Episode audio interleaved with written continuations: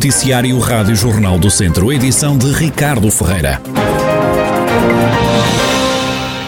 Quase um mês depois voltou a registrar-se uma morte no centro hospitalar Tondela Viseu por Covid-19. Desde o dia 19 de junho que não havia notícia de vítimas mortais associadas à pandemia. No hospital estão agora internadas 10 pessoas com o novo coronavírus, todas em enfermaria. Foi ainda dada alta nas últimas horas a um doente e registaram-se mais duas admissões. Das últimas horas vem também a informação de um novo caso positivo de Covid-19 em Lamego, outro em São João da Pesqueira. No total, desde março do ano passado já foram registados 30.155 casos de infecção, 664 vítimas mortais e pelo menos 27.033 recuperados. Homem de 36 anos detido duas vezes pela GNR no Conselho de Rezende por ameaçar de morte os pais. O indivíduo foi detido a primeira vez a 8 de julho, dia em que foi apanhado pela Força Policial a agredir e a ameaçar com uma faca os pais, ambos com 59 anos. Presente a tribunal ficou proibido de contactar com as vítimas. Dois dias depois, o agressor foi novamente detido por não cumprir a ordem de tribunal. Foi uma vez mais apanhado a injuriar e a ameaçar de morte os pais. Presente novamente a tribunal ficou em prisão preventiva. Mais de metade dos bombeiros do distrito já têm a vacinação completa contra o novo coronavírus. Faltam vacinar 551 operacionais, como adianta o presidente da Federação Distrital de Bombeiros, Guilherme Almeida. Neste momento temos já uma, uma porcentagem considerável cerca do universo de 2.121 bombeiros no Distrito de Viseu, 1.570 já estão com, com a segunda dose. Portanto, este diferencial, não é todos os elementos que estejam por, por, vacinar, obviamente há aqui alguns que ainda não, não receberam por facto de terem tido Covid, estão à espera, estão a aguardar, estão a aguardar de ser chamados por esse facto, e digamos que algum atraso, e esses simples que tiveram, tiveram, tiveram a doença ainda estão por vacinar.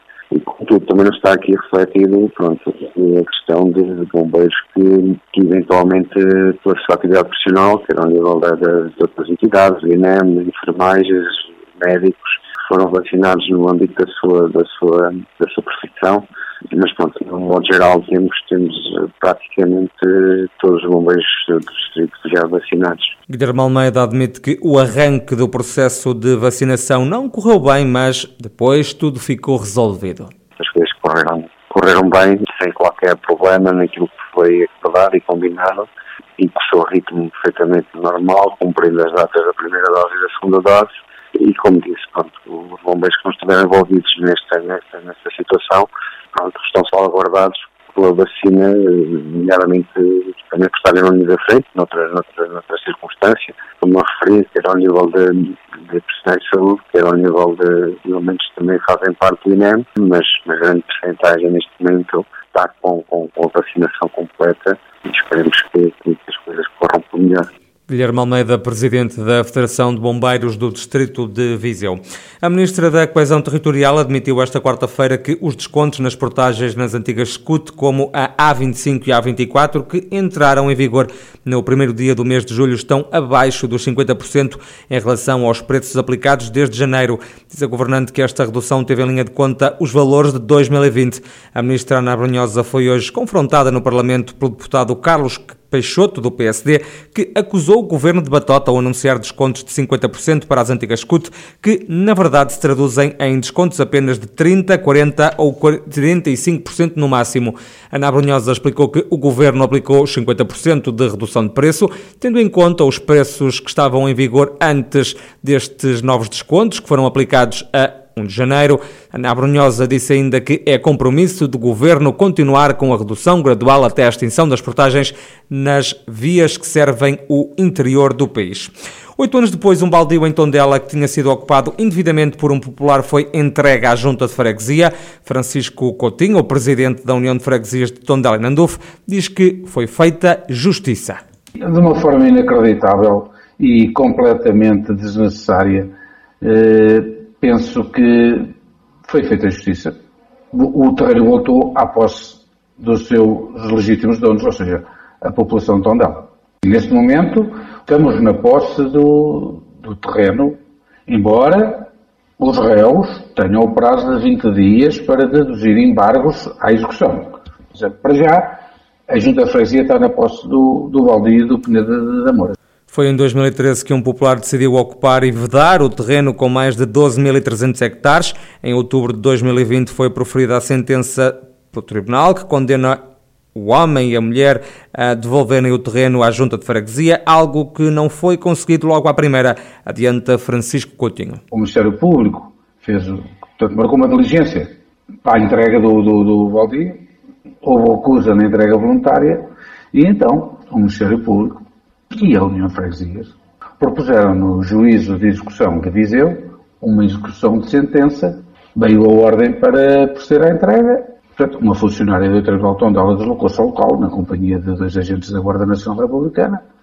Eu, na qualidade de Presidente da União de Freguesias, com um funcionário, fomos lá, aceitámos a entrega, tirámos o portão e agora, ao que haja disponibilidade, vamos começar a remover toda a vedação que indevidamente foi posta naquele território. No baldio vão agora ser plantadas cerca de 2 mil árvores de espécies autóctones. Contactado também pela Rádio Jornal do Centro, o homem que terá vedado ilegalmente o terreno, Arménio Marques, assegura que vai recorrer da decisão da Justiça e diz que foi alvo de mentiras. Como acredito na Justiça, uh, aceitei aquilo que o Tribunal uh, deliberou.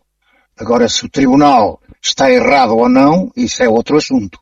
Eu aceitei vou cumprir aquilo que está escrito. Mas depois tenho o direito de recorrer e é isso que eu estou a fazer. Eu não roubei nada a ninguém, eu não, não ando aqui a esfiar qualquer, qualquer situação clandestina, nunca fiz isso, não nasci para fazer mal a ninguém. Todas as situações que esse, que esse senhor pôs contra mim, hum, hum, nenhuma é verdadeira. Posso só informar o seguinte. Arménio Marques a garantir que não se instalou indevidamente num terreno baldio no Conselho de Tondela. Odete Paiva vai continuar como diretora do Museu Nacional Grão Vasco em Viseu. A responsável avança para novo mandato com o objetivo de envolver mais a comunidade. Odete Paiva espera poder retomar atividades que a pandemia obrigou a cancelar é um objetivo e a rede de parcerias com quem tínhamos um trabalho e estávamos a desenvolver eh, projetos eh, extremamente interessantes, inovadores, criativos, enfim, essas parcerias possam ser retomadas.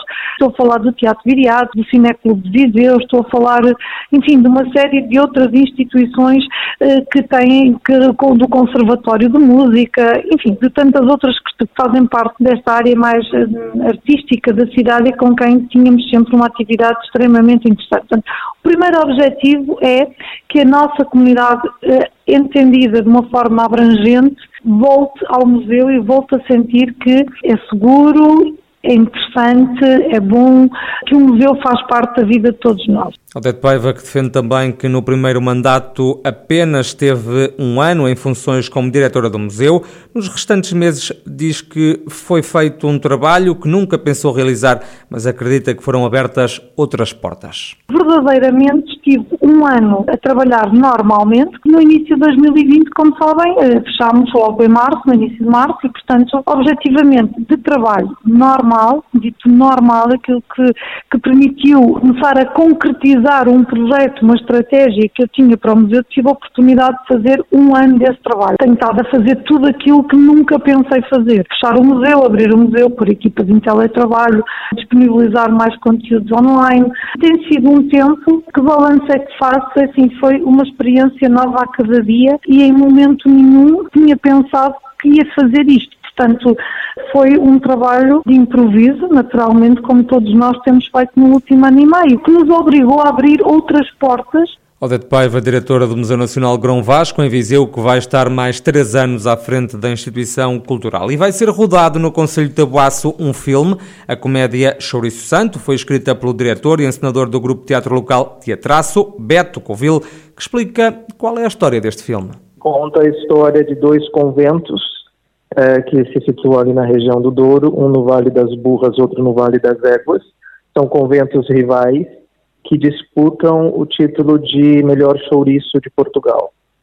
E a vencedora vai levar o seu chouriço até o Papa, que é um apreciador de chouriços. Então é uma comédia sobre uma congregação de freiras a tentar sabotar a outra para ver qual delas é a vencedora do concurso.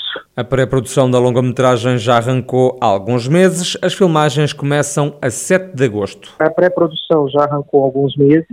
Nós fizemos várias visitas a Taboaço e à região à procura de locações. Fora isso, uh, estamos já na leitura de textos nesse momento, que nós começamos a filmar dia 7 de agosto. E é claro que a situação da Covid, da pandemia, nos preocupa bastante. A maioria do elenco já está vacinada. É, levamos alguns atores de Lisboa com participações especiais, como é o caso do João de Carvalho, é, é, da Sofia Brito, é, da Inês Oneto, da Paula Luiz, vão todos daqui de Lisboa, é, todos com testes. Vamos fazer testes lá antes de cada filmagem. Beto Covil, responsável pelo argumento do filme Chorizo Santo, que vai ser rodado em Tabuaço.